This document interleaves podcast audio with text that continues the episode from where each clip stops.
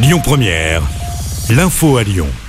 Bonjour Rémi, bonjour Jam et bonjour à tous. À la une, la nouvelle journée de mobilisation contre la réforme des retraites demain avec son lot de perturbations. À Lyon, le réseau TCL fonctionnera uniquement de 5h à 20h30. Le métro B sera totalement à l'arrêt.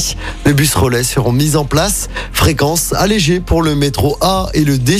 Même chose pour les trams et certains bus. Le tram T7 ne fonctionnera pas du tout demain.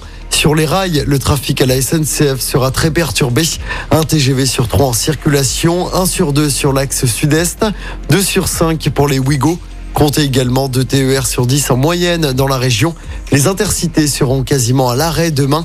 Perturbations également à prévoir dans les établissements scolaires. À Lyon, la manifestation partira demain à 14h de la manufacture des tabacs direction la place Bellecour. Pour rappel, le 19 janvier dernier, entre 23 000 et 38 000 manifestants avaient défilé dans les rues de Lyon. Dans l'actualité locale, des anciens cheminots du Technicentre SNCF d'Oulin devant le Conseil des prud'hommes de Lyon ce lundi. 183 requêtes ont été déposées. Les anciens salariés avaient été exposés à l'amiante pendant plusieurs années. À Lyon, le conducteur soupçonné d'avoir renversé une cycliste vendredi soir dans le 3e arrondissement de Lyon s'est rendu à la police. L'homme avait pris la fuite après avoir percuté la jeune femme de 33 ans qui circulait à vélo sur une voie de bus. Projetée à plus de 20 mètres, la victime est grièvement blessée. Son pronostic vital était toujours engagé hier. Selon plusieurs témoignages, le conducteur serait passé au feu rouge. Les investigations se poursuivent. On passe au sport, pas de septième titre mondial pour l'équipe de France de handball. Les Français ont été battus en finale hier soir contre le Danemark. Défaite 34 à 29. En football, je rappelle la victoire de l'OL en championnat hier. Premier succès de l'année pour les Gones en Ligue 1. Les Lyonnais ont dominé Ajaccio 2-0 hier en Corse. Au classement, l'OL reste à la 9 place.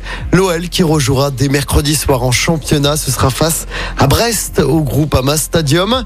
En basket, le coup d'arrêt pour l'Asvel. Après trois victoires d'affilée, toutes compétitions confondues, les Villers-Banais se sont inclinés hier en championnat.